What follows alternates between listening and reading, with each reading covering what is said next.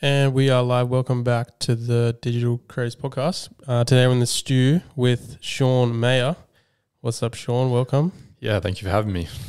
So, Sean is the founder of Lilo Active, a women's activewear label that he started three years ago with his partner Beth Walker. Before um, Lilo Active, uh, Sean worked a nine to five job in shipping operations management. He was also a part time model. Um, Sean grew up in Perth. Then in 2018, he was signed to Nevs Models, which is based in London. So he moved there for a year where he worked with brands such as Nike, Puma, and ASOS. While he was there, he traveled to and from LA where he networked, partied, and made connections with photographers, other models, and even the likes of high level celebrities like Manny Pacquiao, Winnie Harlow, and Jennifer Lopez. He came back to Perth in 2019, where he planned and launched Lila Active, which started out of a spare bedroom at his parents' place. And three years later, it grew to a seven figure business, uh, which now runs out of a warehouse here in Perth. So, in this episode, we're going to talk about Sean's story, how he created the brand, his experience in modeling internationally, traveling with an open mind, making, making connections, meeting some of the world's biggest celebrities, and growing a seven figure activewear brand. So just like an incredible story that even that that happened like didn't even happen that mm. long ago. So yeah, that's pretty pretty yeah. insane the that, journey. That pretty much summarizes it. um but I want to go sort of back even further. Like when you were a kid, did you kind of have like a business mind? Do you feel like you had that business mind, or we always sort of was in the back of your mind, or not really? Yeah, I think I was a bit of a hustler. I think with a lot of millennials, we kind of grew up doing RuneScape and those kind of things. Oh, yeah. I think that kind of instilled that like entrepreneurship into yeah. people in our generation. Shout so, out yeah. RuneScape. Yeah, how good. True. um, and then, I mean, like, was like was it the that kind of classic story of working nine to five and then like you kind of got sick of it and you wanted to start something else? Is that mm. where like these ideas started to come from for like running your own? Yeah, honestly, brand? I feel like it's all just kind of happened randomly. Um, growing up, I kind of got pushed down the line of going to university and getting a degree, which I actually ended up dropping out of uni. Um, so what, really, what, what degree were you going to get? Uh, construction management and economics. Okay. So yeah, completely random, nothing to do with what I really do now. So, but I guess did that tie into your nine to five that you ended up mm, doing for a while? Though? Definitely, yeah, because we learned a lot about project management, so operations management within yep. the shipping industry. That kind of did tie in, which was nice.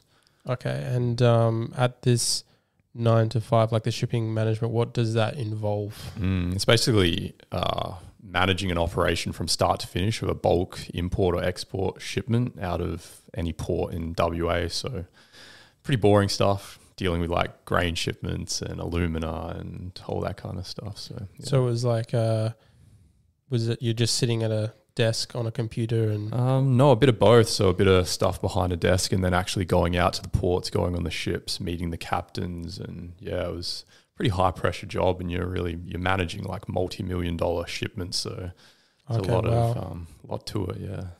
Okay. Um. So I guess your your day to day was kind of like going out there, yeah, meeting people, like checking checking if the shipment is all correct, like mm-hmm. ticking boxes and yeah, yep, yep. Getting everything. You're dealing with a lot of different parties within a shipment, so you're just making sure that everything goes right. Kind of managing time, cost, and quality within that operation. That's mm-hmm. the most important thing. So, and yeah. um, did you have any other jobs? Kind of maybe in? Did you ever work in retail or maybe mm-hmm. things like yeah, that? Yeah, yeah. So before that, whilst I was at uni, I was working like casual in retail. So I worked at like supplement stores. Okay. Big into the gym, so that kind of yep. tied in there, and then. Uh, before that, BCF. So okay, yeah, selling fishing gear. okay, yeah.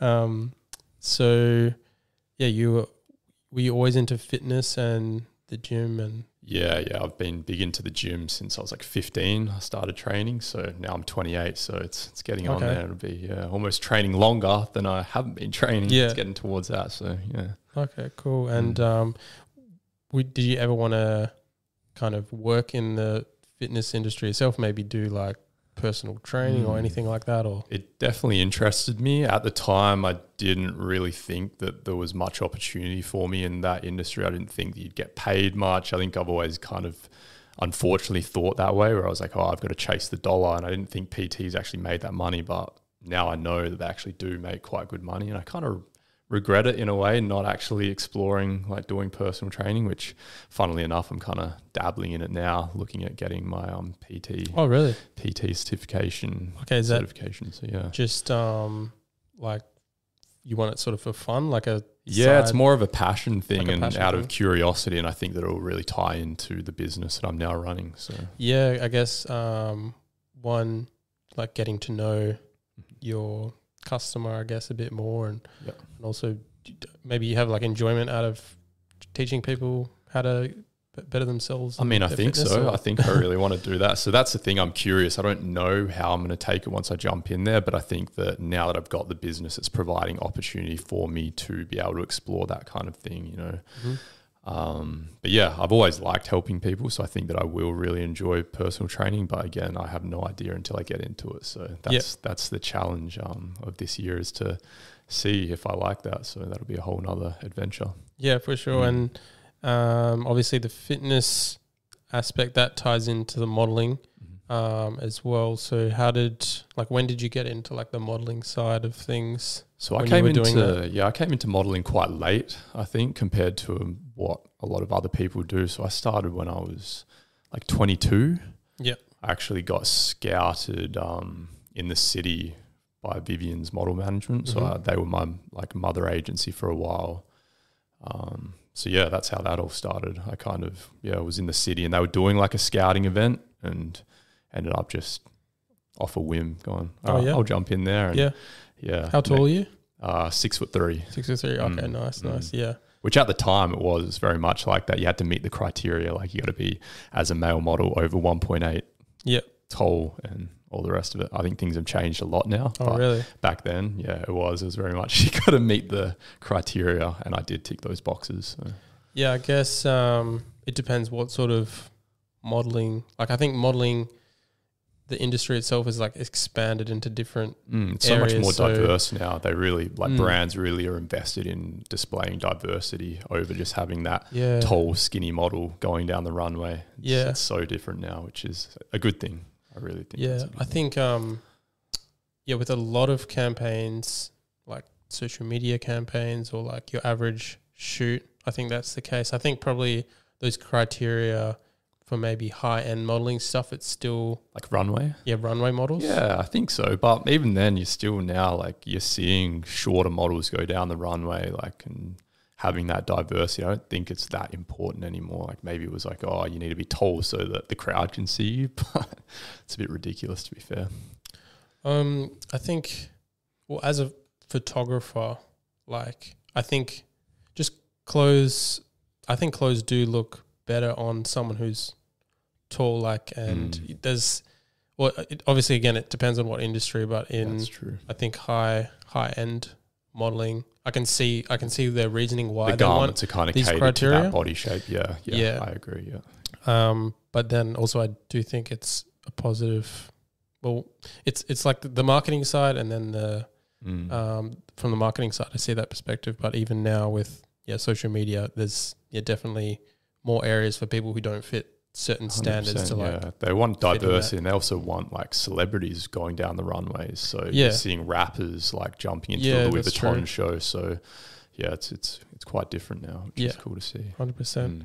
Mm. Um, and then um, I guess while you're working that nine to five, were you doing some like modeling on the side or Yeah, very casually. So like being signed with Vivien's every so often they would throw a job my way or a casting. Um, you've got like doesn't really happen anymore, but they had like the Perth Fashion Festival, I think it Oh, was yeah. back then. So you do little runways around there. So it was really like kind of is that like Perth Fashion Week? Because Yeah, yeah, yeah, yeah. That's Okay. it. Perth Fashion Week, which really hasn't happened in a while since Mm. COVID has it. So, yeah, um, you really learn kind of like the foundations through that. Um, Vivien's would also run like little workshops on how to do runways, and Oh, yep. that was interesting. So like I'd finish up um, my job and go off to like a little runway workshop, and I'm in there with like a bunch of other models, Yeah. practicing your catwalk. Yeah, yeah, yeah, for sure. yeah.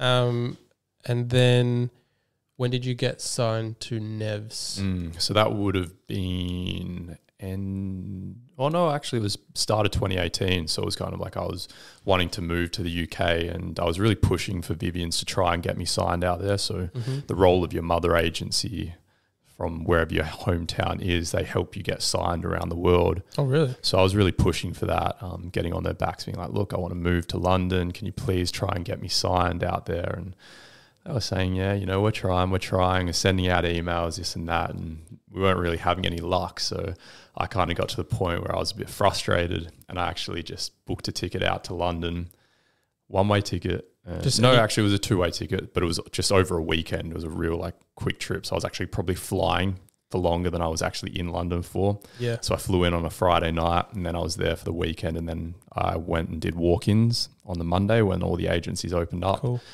Um, yeah, literally just walked into these agencies and I was like, yo, I'm from Australia. I want to move here. Yeah. Are you interested in signing me? And got knocked back by one agency, the actual first one, because I kind of built a list of agencies in London and went from like the top and Mhm. downwards. And so I started at the top and God, what was it? Um, I think it was like Premier or one of the big modeling agencies out there. And I've walked in, I'm like, yeah, I'm from Australia. I want to get signed. And they kind of looked at me and like, all right, you've got a very commercial look, this and that. And I'm like, what the hell does that mean? They're like, you're not really for us. Like at the moment, we're kind of trying to bring like in a models. niche niche model. Yeah, they were trying to bring yeah. in models at the time for Fashion Week. And they were like, look, we're looking for more of like a edgy looking model. Yeah, you're a little bit too interesting. Yeah. you're too clean cut, you're a bit more commercial, you'd be good for ecom, this, that, and the other.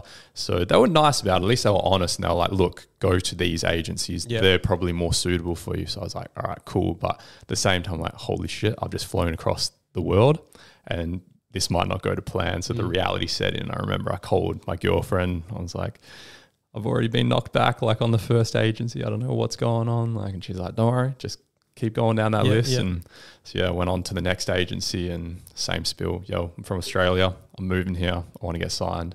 And then yeah, they were like, So yeah, like you walked in, then you actually like saw them, and you like that's how they operate. yeah, yeah. So you call it like in the in, in the industry, you call it walk-ins. It's literally referred to walk-ins. So, And they they have like a little office that Mhm. is there for walk-ins. Yeah, yeah, Okay. yeah. So you meet the bookers and stuff like that, and they kind of measure you, Okay. see how tall you are, take a couple of snapshots, make sure that you're made for it, I guess. Yeah. And um, yeah, then the second one that I went into, they were like, "Yep, cool, we'll sign you if you're keen."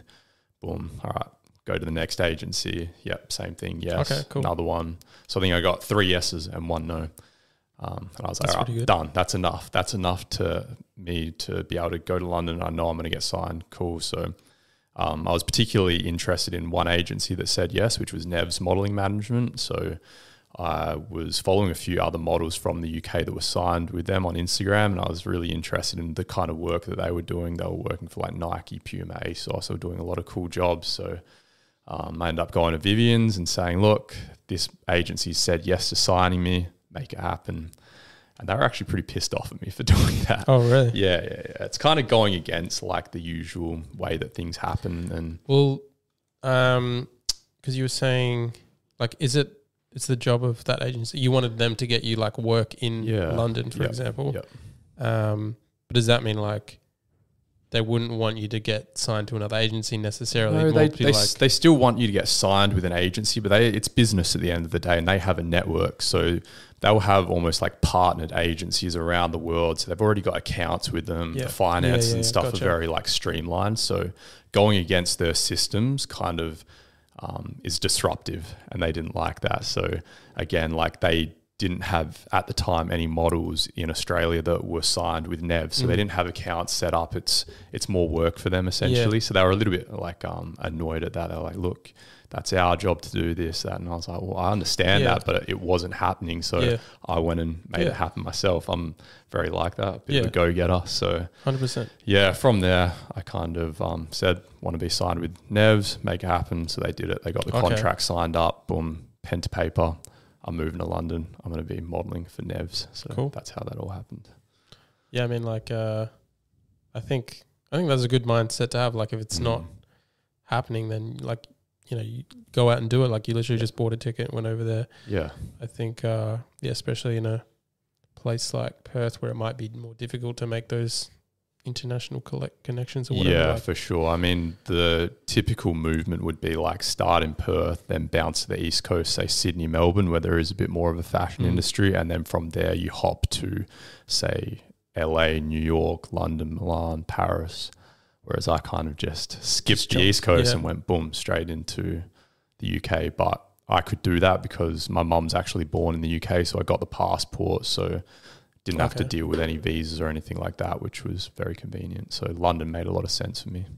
Okay, if you were a unsigned like independent model, Mm. could you just walk in, do walk-ins as well, and get Yeah. signed that way as Yeah, well? absolutely. Uh, okay, Yeah, for sure. yeah, I guess, yeah, maybe you did it more by the book, sort of Mm. already signed, I guess. hmm Um, and then through, like, so you went one week to London, you came back, and then how quickly Mhm. did you go? I then resigned from my full time job, gave my notice, and then I think we flew out. I think it was either end of uh, March or beginning of April that we officially packed up all our stuff, flew over to London, and moved there Okay, Mm. did you go by yourself or with your partner? with my partner. Yeah. Okay. Okay, cool. Um, and then while you were over there, you got to do some work through your agency with some pretty Mhm. big brands. Yep. It's like pretty exciting stuff.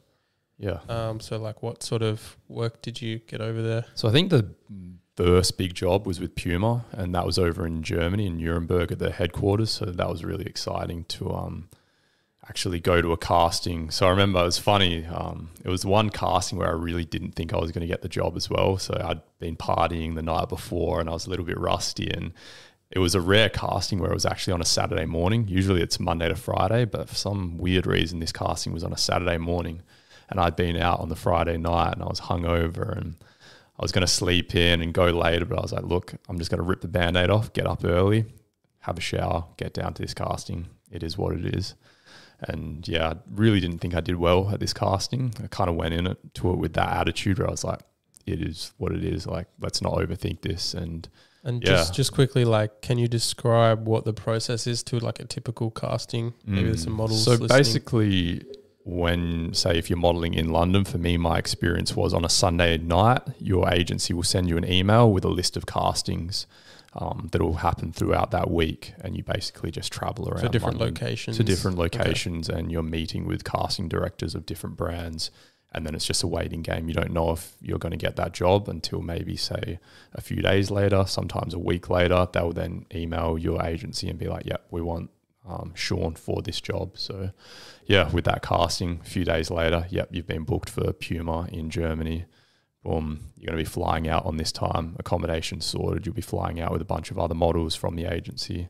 So yeah, that was that was really Cool. a moment. I was like, damn, like, this like- is cool. This is what I wanted. So this is why I moved across the world to chase this dream of being a model. So that was that was kind of like where the reality set in. I was like, all right, Yeah, hundred percent. I think Mm. like living in London, um, you know, getting casted and then working with these like big brands, that's sort of the dream for Mm. most models, at least the ones I know. So Yeah. that's pretty cool. Yeah.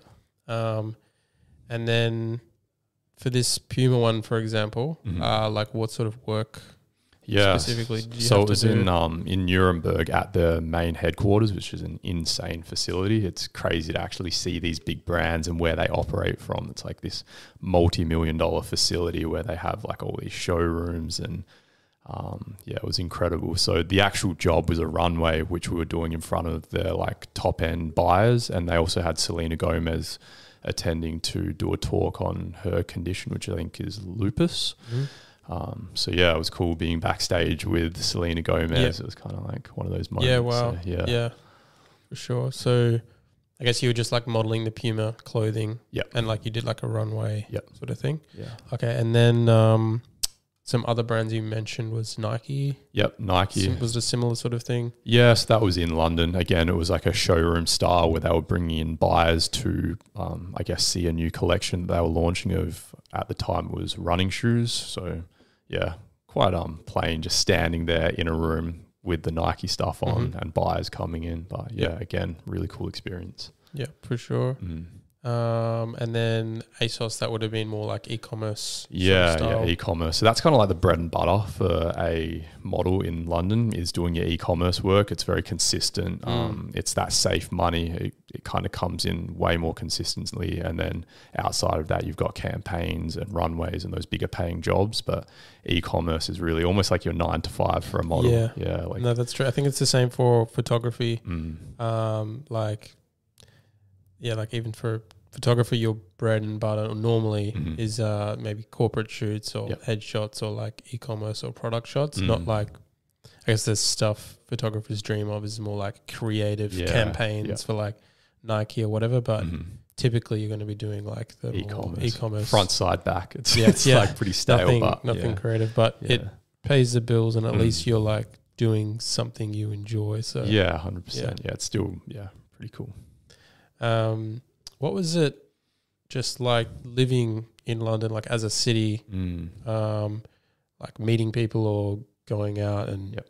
partying or whatever? Yeah, it's really fast paced. There's a lot going on, a lot of opportunity, which is really cool. So, um, for me, I kind of went over there like I hadn't really traveled, so I didn't know what to expect. But you know, Perth, coming from Perth, being quite a isolated, slow paced city with a small population, to then going over there with a really dense population. There's so much going on. Everyone's like go go go. Um, the nightlife's really exciting. There's so many events. There's so many brands that run out of London, so they're always throwing events and stuff. And what sort of like brands, for example? uh, the ones that would throw the most parties were like Boohoo and Pretty Little Thing. They've Yep. got big budget and they would always be collabing with like different celebrities and stuff. So Mhm. they would like launch a collection with say like Maya Jama or Dele Alli, Dele Alli, so the the footballer from Oh, oh, yeah, yeah, yeah.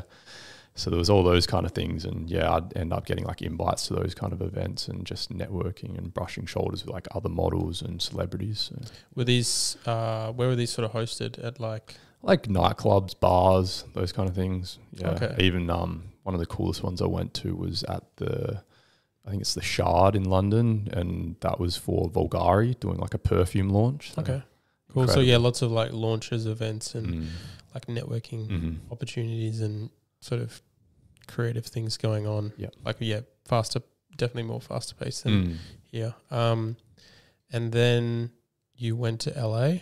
Um, was this while you were you were based in London? You were like traveling to LA. Yeah, yeah. So the year before in 2017, I'd actually traveled to LA, and kind of that was my first experience of um, seeing what people do, like that don't just work a typical nine to five, like creatives, photographers, models, doing it like as a full time job. In Perth, you don't really see that that often. So it was really cool to see how they were living, and you know, Monday to Friday, they weren't just like at an office; they were bouncing around Yeah. and doing some really cool stuff. So that kind of inspired me. So I always said, you know, a year later in 2018, no matter what, I'm going to fly back to LA, book the ticket. It's a non-negotiable. So Yep. yeah, that's that's what I did.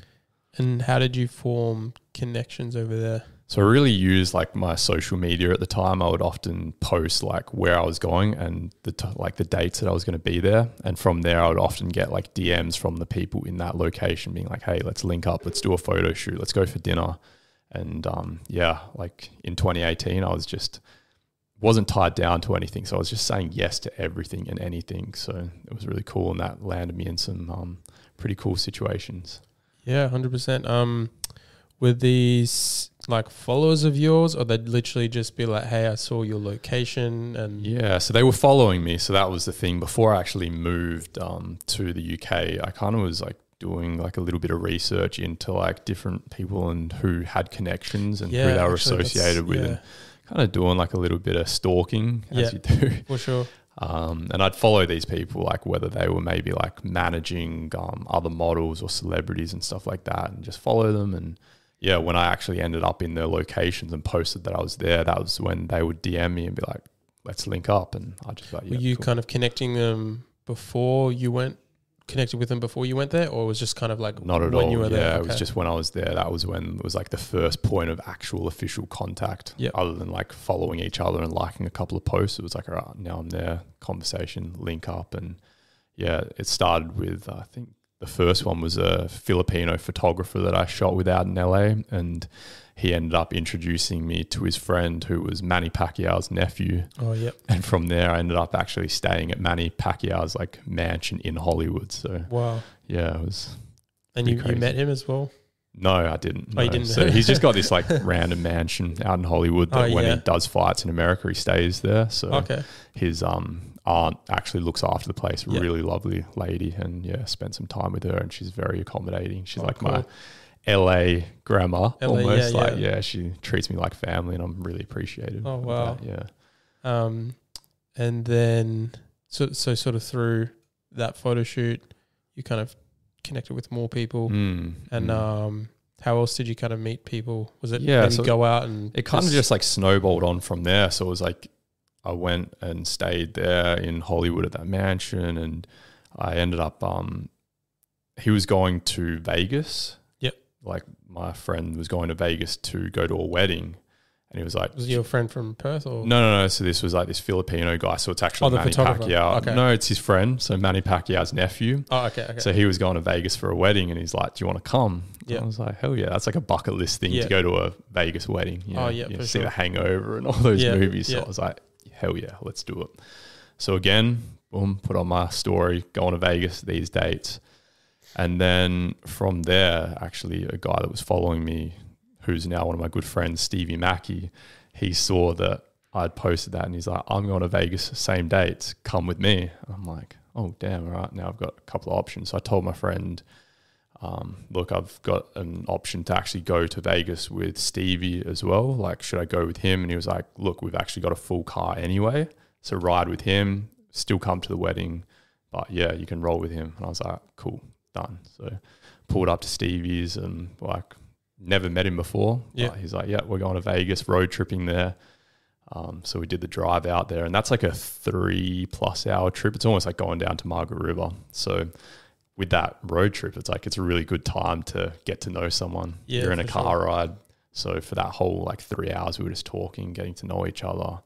Um, but again, I didn't really know what I was pulling up to. I didn't know. I knew Stevie like had celebrity connections. Um, he'd worked with like Jennifer Lopez, Selena Gomez, and a few other people. what's his like uh, job? so his job's he's a voice coach, which is really Oh, okay. interesting. Yeah, but I had no idea what exactly his roles were and his connections, or what the hell he was doing in Vegas either. It was just like, let's go to Vegas, pull up, and then he's like, yeah. So I'm J Lo's voice coach, and she's actually got a residency out in Vegas, so she performs um, every fortnight for a weekend. I think she does like four, three or four shows back to back, and then goes back to LA, chills out, goes back a fortnight later, does it all again. And his role was to basically like warm her up, Yeah. like her vocal cords, and yeah. So that's kind Wow. of how that happened. I ended up getting introduced to her whole entourage and spending like a bit of time out there with them. So Wow, incredible, yeah. that's amazing. Mm. Yeah, I saw on your Instagram stories you got to connect with quite a few celebrities. Um, Winnie Harlow as well. How did that come about? Yeah, so again, that was through a connection in London. So I met her manager, uh, Manny, who again, really great guy, um, and he made that introduction. So I actually got put on like he had a PR list essentially. So when these events in London were happening, he would often just be like, "Yo, do you want to pull up to this event? Come through." So yeah, that's where that kind of connection happened. Okay, cool. Mm. And then, um, I guess after that, you went back to London and worked for a bit, and then eventually came back to Perth. Or Um, so I went out to LA twice actually in that year, but yeah, I was kind of bouncing between the two, like modeling, um, which was a challenge because I think as a model in London, you kind of want to try and be quite grounded and available for brands to book you. And my Mm. agency started to get a little bit Oh, frustrated okay. towards the end where they're like, you're hardly ever in London. Like you're always bouncing around because I wanted to travel as well. Yeah, I didn't just sure. want to go, oh, I just want to work. Like I worked full time for four years previous to that. So I just wanted to really experience things. So yeah, bouncing around a lot. Like I even went to um, Spain, Greece, traveled around a bit. Yeah. Yeah. oh, cool. Mm. Did you build any uh, connections over in Europe or No, not so Not much. much, That was just really holiday? leisure. Yeah, just Leisure? chilling on the beach, having Oh, fun. Yeah. nice, nice? Um, and then why did you come back to Perth? I guess at the end of 2018, I was pretty worn out. It was a massive year, like very rewarding year, amazing experience. But by the end of it, I was kind of like at a crossroads, questioning whether I wanted to continue with modeling. Um, I think that obviously there's the glitz and glam of networking and being at all these events and doing these cool jobs, but it's also, I guess, quite emotionally draining as well. Doing all the castings and trying to be like this picture perfect person for these brands when you're pulling up to the castings. And I think at the time I really overthought it because I didn't really have that much experience and yeah, it was just a little bit draining. So I was really like, do I want to do this as a full time thing that puts a roof over my head and food on the table? I'm not too sure. So I'd built this network throughout the year though, and I really always had interest in starting my own business. So it's kind of like, all right, let's get back to Perth and start to reevaluate what I want to do with my life. And Okay. it's kind of what leads on to the next chapter of my life. Yeah, I think uh, just the modeling industry in itself, like as a model, it's not as easy as people might think. Yeah. Like especially like mentally, like when Mhm. people are just judging you solely based on your looks, and then you got to Mhm. keep everything Yep. perfect in shape. Hundred Like- percent. Especially when you're a new face model, it's really like you're grinding to try and like establish yourself and get Mm. yourself into the scene, I guess. And until you're at the top, you're really just like grinding, grinding, grinding, and it does. It becomes quite emotionally taxing. And I mean, yeah, it's it's great. Don't get me wrong, but there's also that side to it where I think for me, like I really just it wasn't cut out to how I thought it was going to be. Um, so yeah. So, how did you think it was going to be, and then how did it sort of end up being? Like, Um, not too sure. I really didn't know what to expect. I mean, you see what the models at the top are doing. Like I was following other models that were constantly doing jobs and working, but you know, they had started from a really young age. They had established themselves, and that's okay. But you don't see those early days of grinding. And for me, already being a little bit older, I think that I felt like I didn't have the time. So I was trying to rush into things. That's why I was like constantly networking, trying to be in these rooms, trying to make it to the top as quickly as possible, which was quite draining. Whereas I think if you started, say, when you were like 16 or mm, 17, you yeah. can kind of work yourself into it slowly and you've still got those years to build. Whereas I was like, damn, I'm already 23, okay, like- yep. time's ticking along. Yeah. So, yeah, I think. There's like, yeah, definitely. If you start later, it feels like there's a lot more pressure, Mm, and yeah, for sure. So then you, yeah, you moved back to Perth. Did you have an, any idea? Like, were you getting kind of inspiration while you were in London, or you literally Yeah. didn't even? Or you were? Yeah, I was getting a bit of inspiration. Funnily enough, the initial business idea was potentially doing men's cosmetics. Okay. Yeah, Yep. because doing the modeling and stuff, you're like dabbling in men's cosmetics. You're doing like shows and shoots, and you're putting a bit of makeup on, and you're seeing like other people wearing it. Um, so I thought, okay, there might be like a bit of an industry for that. Hundred percent. But yeah. coming back to Perth, no, like you're not. Oh, not. you mean like, uh, um, like the men's skincare industry in Mm, London mm. versus Perth? So you're saying Yeah. there's an industry in London, but not so much yeah, in Perth. Yeah. hundred percent. Okay. Yeah, I think Mhm. Perth is just behind, but Yeah. yeah. Yeah, for sure. So that was kind of that. Like I, I had the idea of all right, maybe I'll do some like men's cosmetics. I think that it's a little bit of an untapped market. At the time, it was. Now you're seeing a lot of like big brands that are in there, like Tom Ford. They're heavily invested into actual like men's skincare and even like foundations, eyebrow gels, all the rest of it. But again, in Perth, came back. I was like, this is going to be very challenging to Mm. try and start a business here in yeah. that industry. I'm sure it would have worked, but it would have taken time and it would have been a different angle. So, yeah. Um, So went with activewear. yeah, went with activewear, knew what I like, went with kind of the safe play, I guess. I knew activewear, I knew the gym. Like, Yeah, I guess it's, you've been in the gym like at a very young age, so you're like Yeah. seeing everybody coming in there, Mhm. seeing what type of people come in there, Mhm. seeing what people are wearing. You probably, yeah, Yeah. just having that observation. Yeah, I was way more familiar with it. And I knew that Perth had the activewear, the fitness scene. So I was like, all right, let's let's play it safe. Let's get into something that I know well. Yes, it's saturated. Yes, it's going to be challenging, but at the end of the day, I really just wanted to start my first business and learn. That was the biggest thing. And I didn't overthink. I didn't go, oh, you know, shit, there's too many other brands. I won't be able to make it. I went, let's start with something I know Yep. and just learn from there. So So why did you go with women's activewear over men's? It's a great question. I think, um, in my opinion, I think that women definitely invest a lot more into buying clothes, particularly activewear. You'll see them like, for the most part, a lot of guys just throw on a t-shirt, pair of shorts, they're happy. Yeah. Whereas, yeah, women are constantly just cycling through different like leggings, sports bras. They're being a little bit more adventurous, more fashion forward when it comes to Mm. the gym and how they're presented. So, yeah, I thought that that was a bit of a easier market. Definitely didn't Yeah, align with like my passion or interest as such. Like, of course, I would have loved to have done menswear, but I was like, let's start. I guess it's a it's a better market to kind of jump into as if Mm. your first sort of Mhm. business and you know that there's a market there for it, 100%, even though it might be uh, more saturated. I guess it might be a also a safer industry Yep. to get into. Yeah, hundred percent. And again, like it's not like I wouldn't get into menswear eventually, but in the early days, in that startup phase, Yeah. women's wear made a lot of sense. Yeah. Okay, and then um, yeah, you mentioned you started it out of your parents' Mhm. bedroom, like Spare bedroom. oh, spare, spare bedroom. Sorry.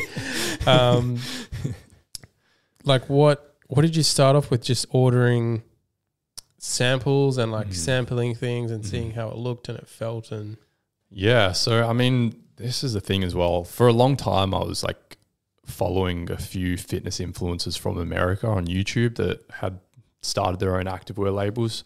So, from that, I felt like I had a pretty good idea on like the blueprint on how to start an activewear labels. And I was also like watching those like typical drop shipping YouTube Yep. videos on like Mm. how to source a manufacturer, how to find a product. Did um, you all did you buy how many courses did you buy? None. It was just all all the free stuff on YouTube. Okay, yeah, I was that's just like good. a sponge, just laying there listening to these like podcasts and YouTube videos. Um, so yeah, jumped on Alibaba and started to try and find a good manufacturer. And I had a list of like things that were like red flags when finding a manufacturer. Do they like speak good English? Do they understand what you want? X, Y, and Z. And um, finally came across one that really seemed to understand what we wanted. So we started to go through the sampling process with them, and I don't know. So that that process is just kind of ordering this material, this material, this material. Um, not even. I didn't really know exactly what fabrics I wanted to go into. I kind of just um, we had like a template of like a legging that we wanted to build out, which in the act like women's activewear scene, the kind of top selling legging is the Lululemon Align pant. That's like they sell more like Lululemon sells more Align pants than any other brand in the world. Like they sell hundreds of millions of Wow. dollars in this one certain product. Like, and at the time, it's very, very popular. So I was like, all right, we've got that's the benchmark. Let's work off that and try and make it better. Mm. So we kind of drew inspiration from that design, and we're like, all right, that's what we want to work with, and let's like put our own unique twist onto it and go from there. And again, it was quite basic. Um, but yeah, just ordered these samples in a few different colors, and we asked for a few different fabrics as well. Like, all right, give us you, what what's the best you've got, what's the most popular, and what's like probably the closest in quality to what Lululemon do Mm. with their Align pant. So a couple of weeks later, samples get sent out to us. Try them on. Well, I didn't try them on. Beth tried them on. um, yeah, run them through like a few workouts, a few washes, see how they go, and they were pretty spot on. Like Oh, really? first round of samples were like really good. Like holy, like hell, we've hit the jackpot here. We're on um, a couple of little tweaks that we wanted to make once we actually went into that bulk production, but didn't even have to do another round of samples. We're just like, all right, let's just let them know that we want a couple of little changes here or there, and um, let's go into an actual bulk production. Um, so And did you was this like did you start with an Instagram page or you just started started Mhm. with a website or how did you yeah, yeah. So again, first things first was to actually think of the brand name. Okay. So we came up with Leelo. Funnily enough, a lot of people ask me, where'd you come up with the name Leelo? Beth and I were really bouncing ideas off of each other, and we didn't want to come up with like a generic name, particularly because you're going to run into problems with trademarking. You see a Mm. lot of people just call their activewear labels these real, like, just generic things. I'm like, you're going to get a cease and assist in a few years. Yeah. So for us, we wanted to like play it safe, make sure that we come up with like a unique name that was easy to remember, rolls off the tongue, and ticks all these boxes. And we started to talk about like different like movies and Disney and all that, and like Lilo and Stitch. Like Oh, Lilo, okay. Lilo sounds cool. All right, let's just spell Lilo different because Yeah. Lilo and Stitch is Yeah. like L I L O. So like, let's spell it L E E L O. Goated show. That's love, how love, random it Love good Lilo and Stitch. Yeah, and I think a lot of people are familiar with that. So it's like when I tell someone, all right, I have this activewear label that's Leelo, when they walk away, they don't forget it. They kind of have something to It's maybe like, kind of like a to. fun like yeah, Yeah, it's Yeah, I don't know. It just rolls off the tongue nicely, and it's just like it has something that's familiar. So I'm like, oh, it's like Lilo, like Lilo and Stitch. I have something to refer back true. to. Yeah. So yeah, got the brand name, got the Instagram handle, got the domain, um, and then went from there. Yeah. And then I guess did you have samples ready to go? Yep. So we did the sampling process. Once that sample is good to go, I'm like, all right, this product's really good. Made an order. Yeah, you then go into the bulk production with the manufacturer. So our manufacturer, they have like what you call MOQs, minimum order quantities. So a lot of bigger manufacturers, they will work within these MOQs. They won't do a bulk production unless you meet them. So theirs was 300 per color per style. So all right, let's just start with three different colors in two different styles. So we did matching sports bra and a pair of leggings in black, navy, and stormy blue.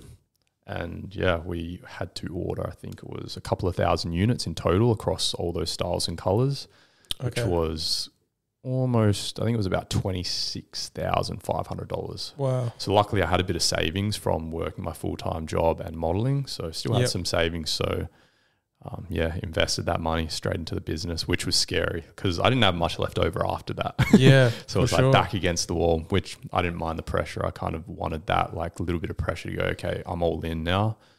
I've got to sell these 2,000 units and go again. And that's exactly what I did. Okay, so yeah, you had your Instagram ready, your website ready to Mhm. go. You made this order. Yep.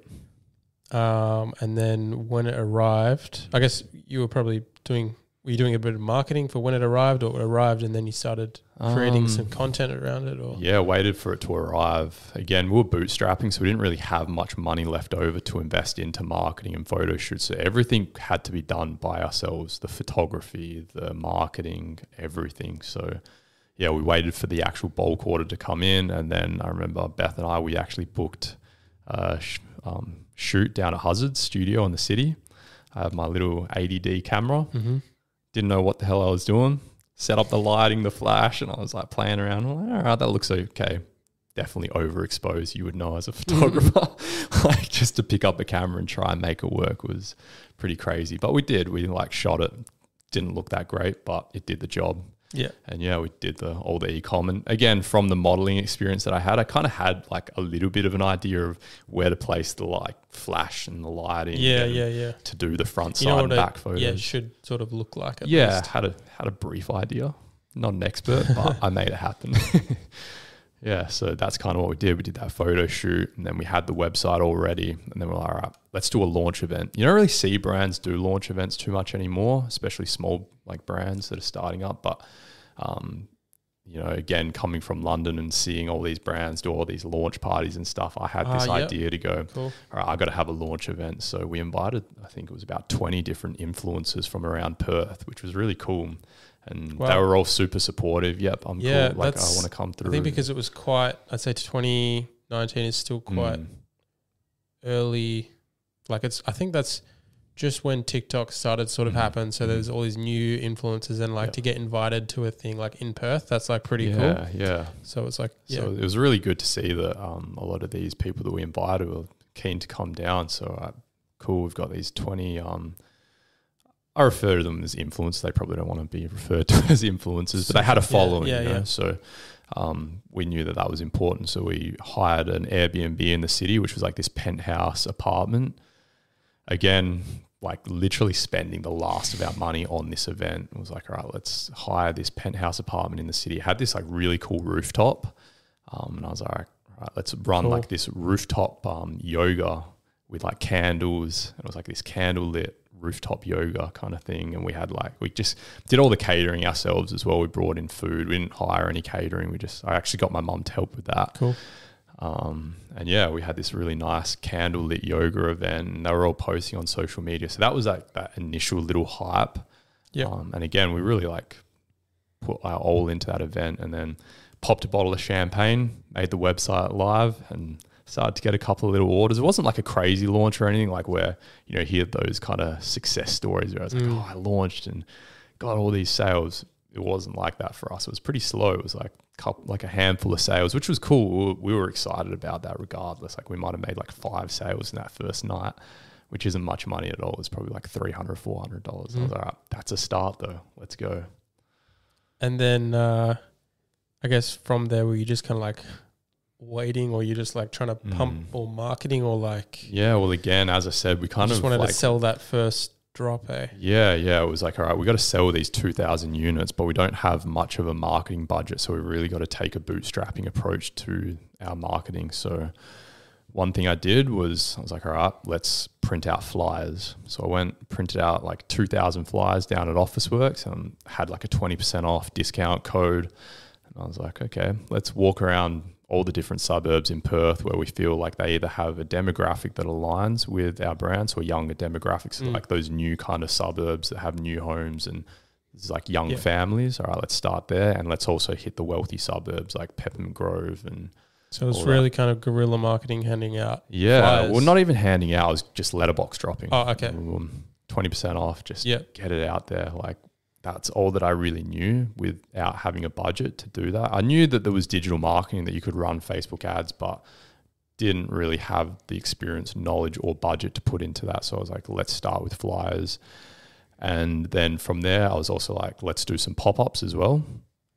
So we were going down every weekend. We'd like DM a different fitness studio around Perth, like F45s or even privately owned fitness studios, and be like, "Hey, we'd love to come down on a Saturday morning. We'll have a rail and do a little pop up." And um, again, really nice of all these like studio owners to say, "Yeah, like come down." They're really supportive, and we just pull up for like an hour. Did on you a have Saturday to morning. kind of hire out a space, or they just let No, you come was through? yeah, they just let us Oh, come wow, through. cool. We just tuck away in the corner with like one clothing rail and a few pairs of leggings and our little like square reader.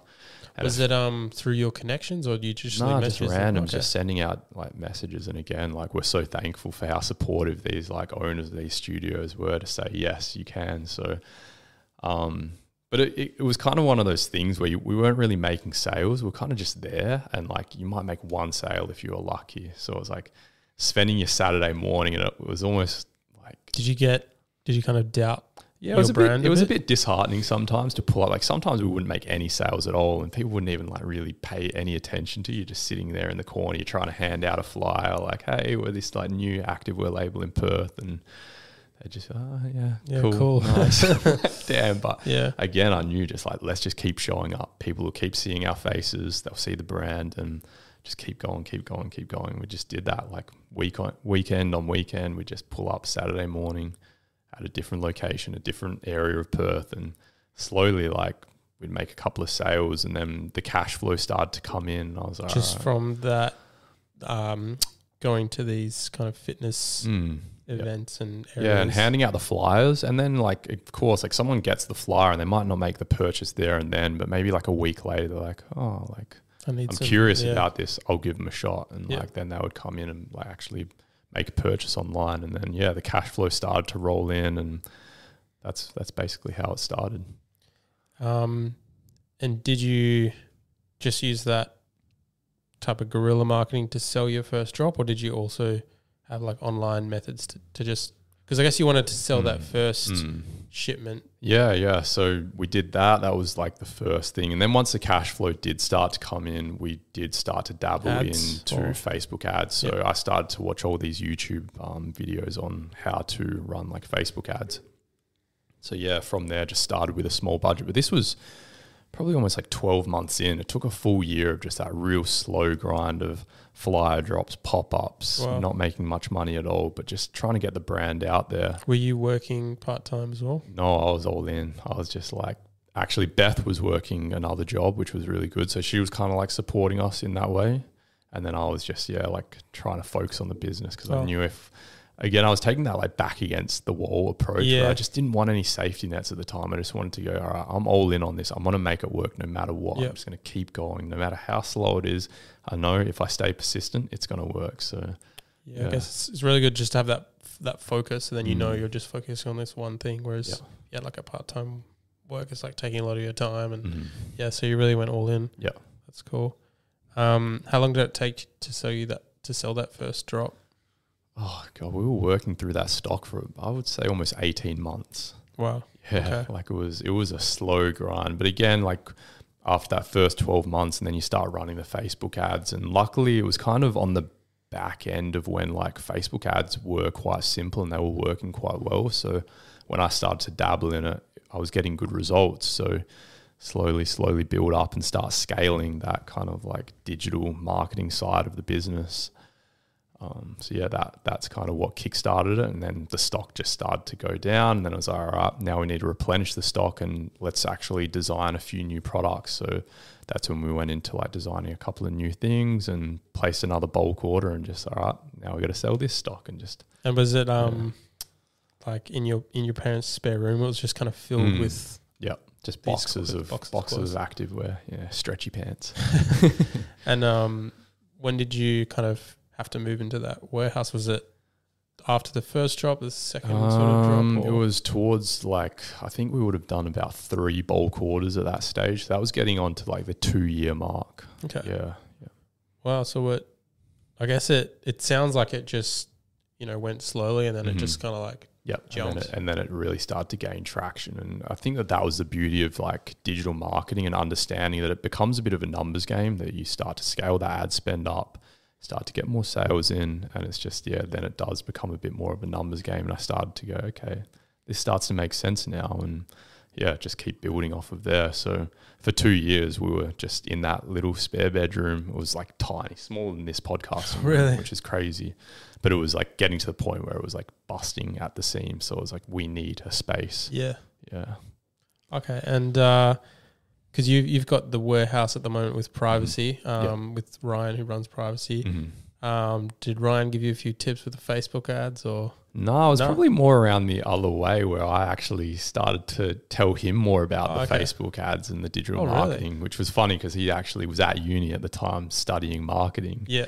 Um, but yeah, we sat down and had a few coffees and Oh, cool. started to talk about. it. And I'd show him, look, I'm running these ads and I'm putting this budget in. And he was like, oh, like I'm going to start trying that with privacy. And we both started to grow together, which was really cool. And that's when we like, um, he was actually working for the gym that's below our headquarters, Okay. and the space that we're now Oh, in was wow. just empty. And he was like, "Oh, the owner Aaron of the gym, like he wants to see if someone wants to go in the space upstairs. Do you want to like take it on with me?" And I was like, "Hell yeah, let's do it." So that's how that happened. And that was two years in. Mm-hmm. Yep. So that was Wow. uh, August 2021, I believe, is when we moved in there. So we've been in there just over a year. Mm. That's just insane how quickly Mm. it's grown. yeah, Like yeah. to like just out of your uh, parents' spare Mhm. spare room. Yeah.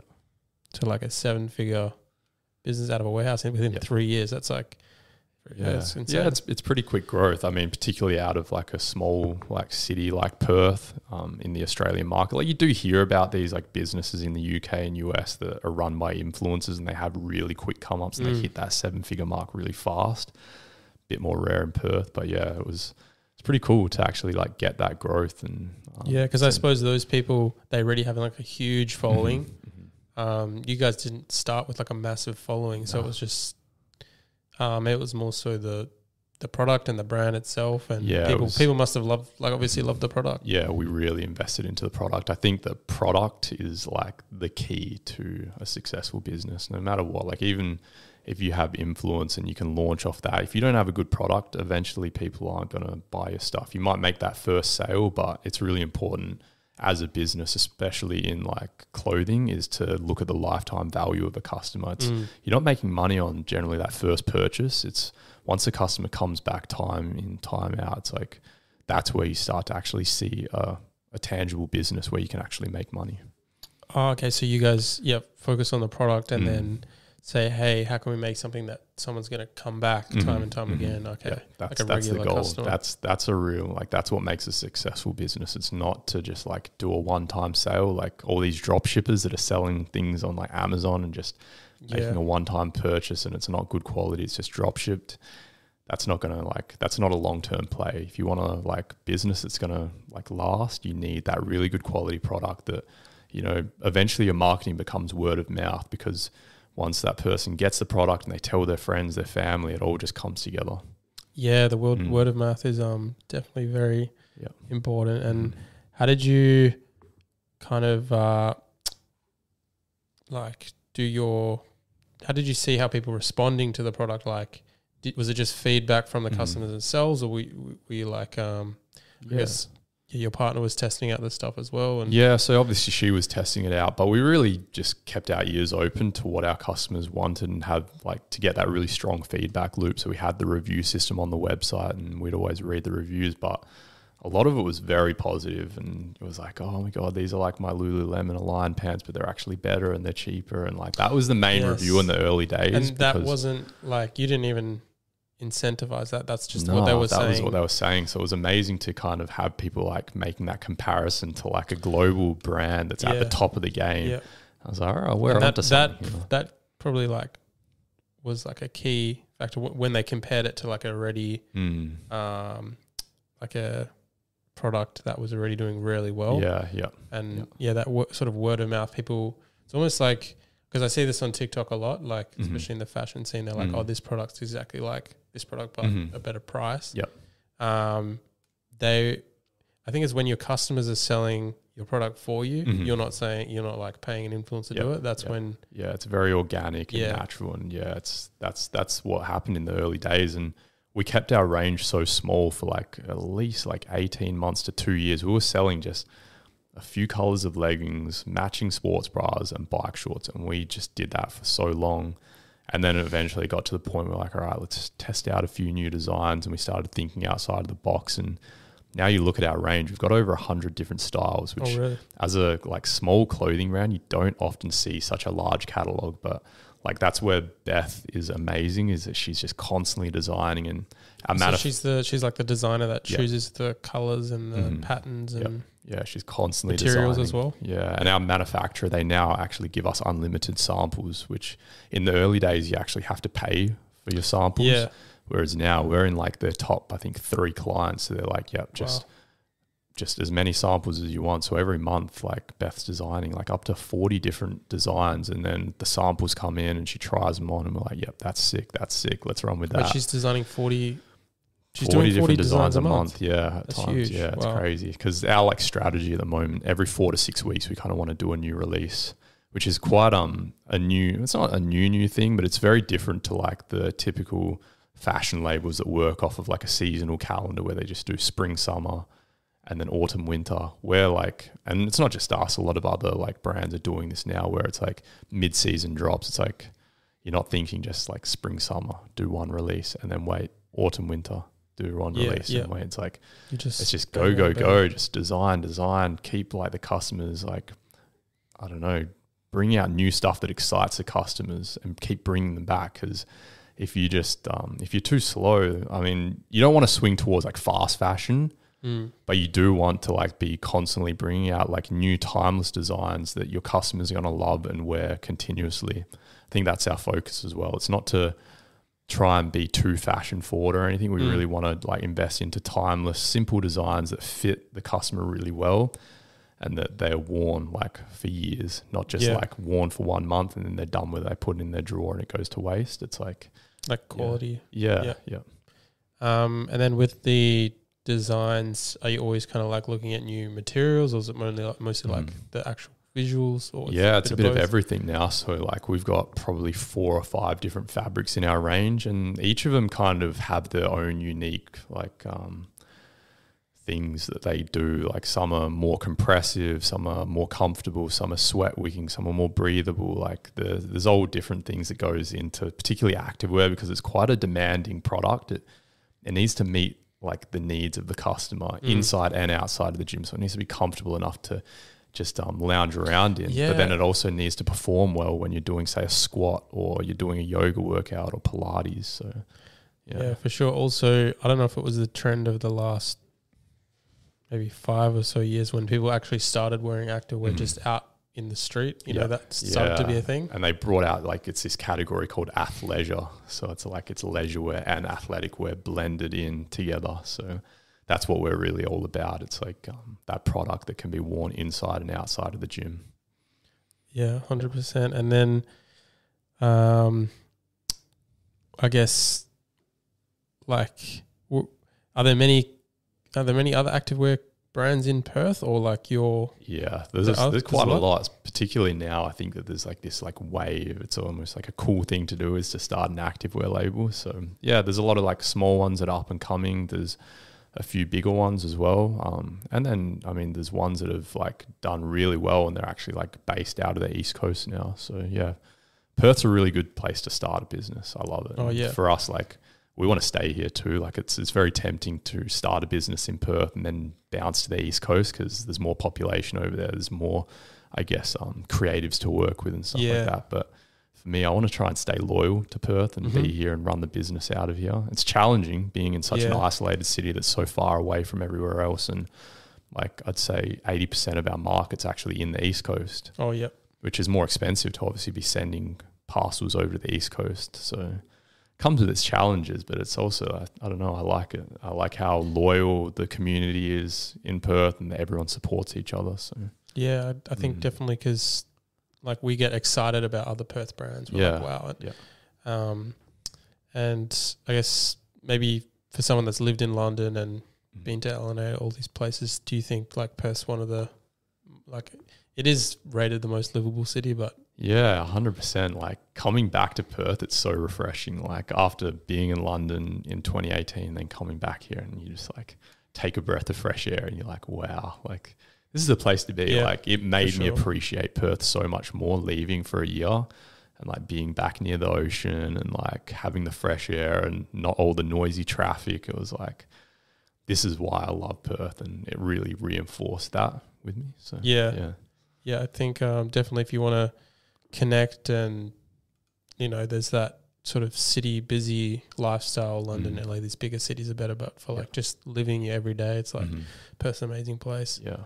Um, and then I guess where, like, what's on the cards for you guys over the next few years, and what are your your kind of goals for the future? How how big Mhm. do you want to go with with Leelo Active? Yeah, I mean the sky's the limit. It's it's quite daunting, I think, for like a business owner to really look into the future and set really big goals because already what we're doing is quite high performance. Um, it takes up a lot of time and a lot of energy, and it's like so like looking at the business and going forward and thinking, all right, I want to I want to hit this like target of getting into like becoming an eight figure business that turns over say more than ten million a year.